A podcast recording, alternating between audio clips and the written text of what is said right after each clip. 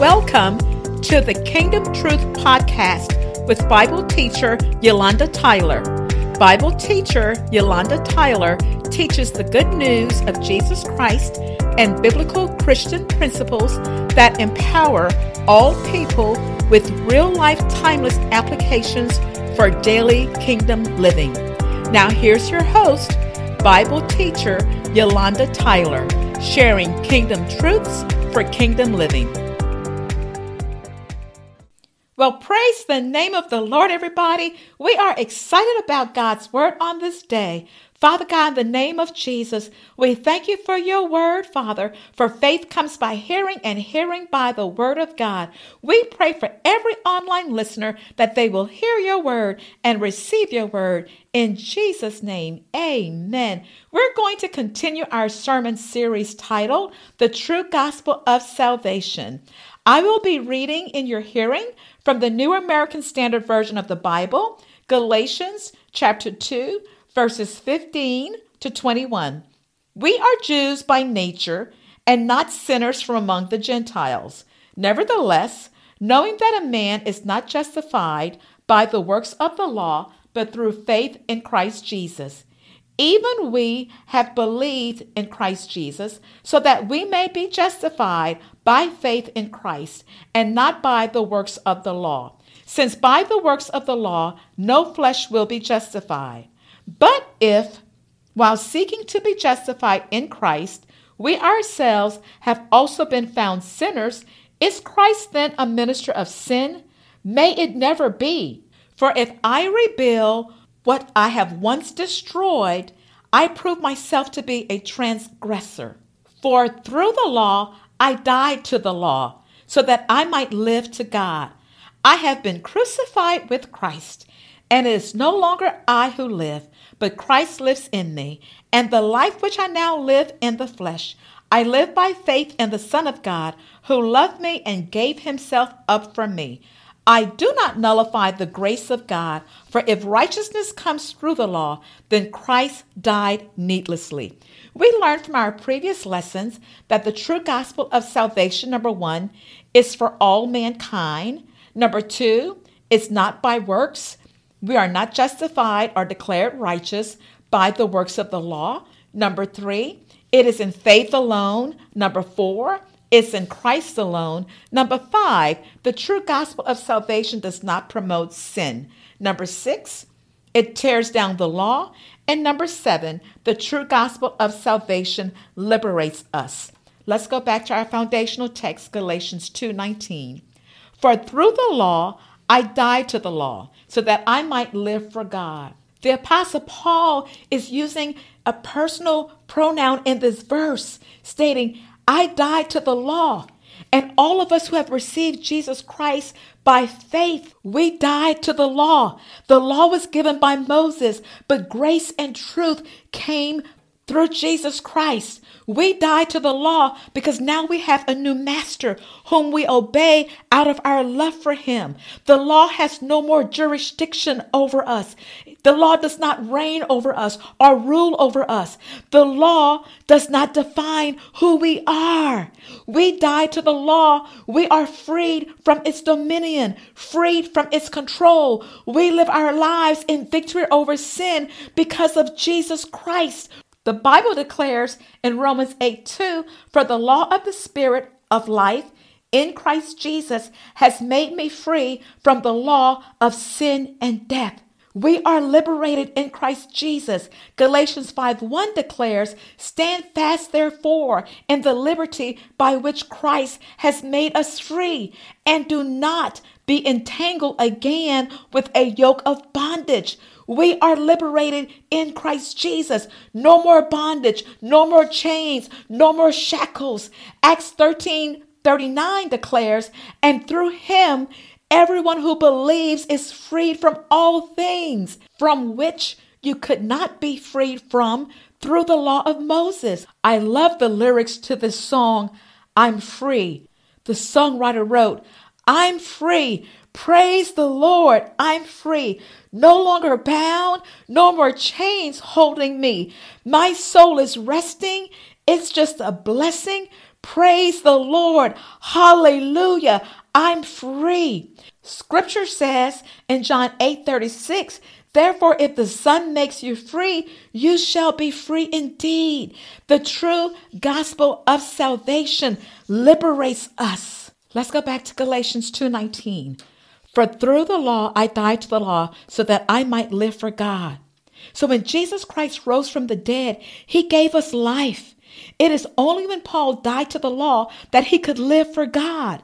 That word live here in this text simply means breathe, to be among the living, to enjoy real life, or to be active and blessed.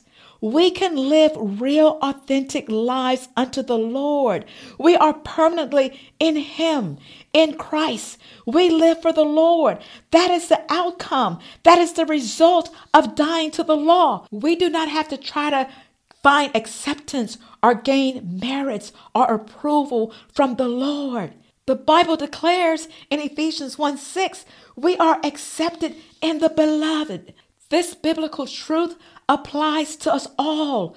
We can live for God because we die to the law. So the law is not the measure or the standard that we use to stand accepted by God. Our lives are defined by Christ Jesus, by the Word of God. That is our standard, the holy Word of God. Jesus Christ is our life. He is our everything. He's our all in all. Jesus has the final say in our lives in every aspect and in everything that we do. And all the days of our lives, we live unto the Lord through His Son, Jesus Christ. Romans 6 11 declares, even so consider yourselves to be dead to sin, but alive to God in Christ Jesus. We are obedient to Him. We walk with Him. We talk with Him. We have a heart to do the will of the Lord. We are totally sold out to Jesus Christ. We surrender our needs, our wants, our desires to the Lord Jesus Christ, and we place them at His feet. Jesus is first in our lives. And I love the way the church mothers used to say, our lives are wrapped up, tied up, and tangled up in Jesus. No one or nothing in our lives come before him. Jesus sits on the throne of our hearts. Our liberty and our lives are solely in Christ Jesus. The true gospel of salvation liberates us. Let's go to Galatians 2:20. Very powerful, familiar verse in the Bible. I have been crucified with Christ, and it is no longer I who live, but Christ lives in me. And the life which I now live in the flesh, I live by faith in the Son of God, who loved me and gave himself up for me. Number eight, the true gospel of salvation unites us with Christ. This verse begins again with the first person singular pronoun the Apostle Paul is speaking. The word crucified is in the perfect passive voice, and it simply means to crucify along with. It can be literally interpreted as I have been and am now crucified with Christ, past experience with a present day reality. The word crucified also means to affix or nail to a cross with another or to fortify with driven stakes. The Apostle Paul speaks here of an intimate union on the cross with Christ, a personal relationship with Christ. When Christ was crucified on that old rugged cross and died 2,000 years ago, the Apostle Paul is saying, I was crucified along with him. We were crucified along with him on that cross 2,000 years ago. It's the perfect passive tense. Jesus died in our place on the cross. Christ died, and in him we died. In him all believers died. Romans 6 3 declares, Or do you not know that all of us who have been baptized into Christ Jesus have been baptized into his death? And I love this beautiful hymn. It's an old African American spiritual, and the lyrics are were you there when they crucified my Lord? Oh, sometimes it causes me to tremble, tremble, tremble. Were you there when they crucified my Lord? And then it's another verse. Were you there when they nailed him to the tree? Were you there when they pierced him in his side? Were you there when they laid him in the tomb? Were you there when he rose up from the dead? We might not have been there physically, but spiritually, we were there because of our intimate union and relationship with Jesus Christ. Both intimately, personally, and spiritually, we were there.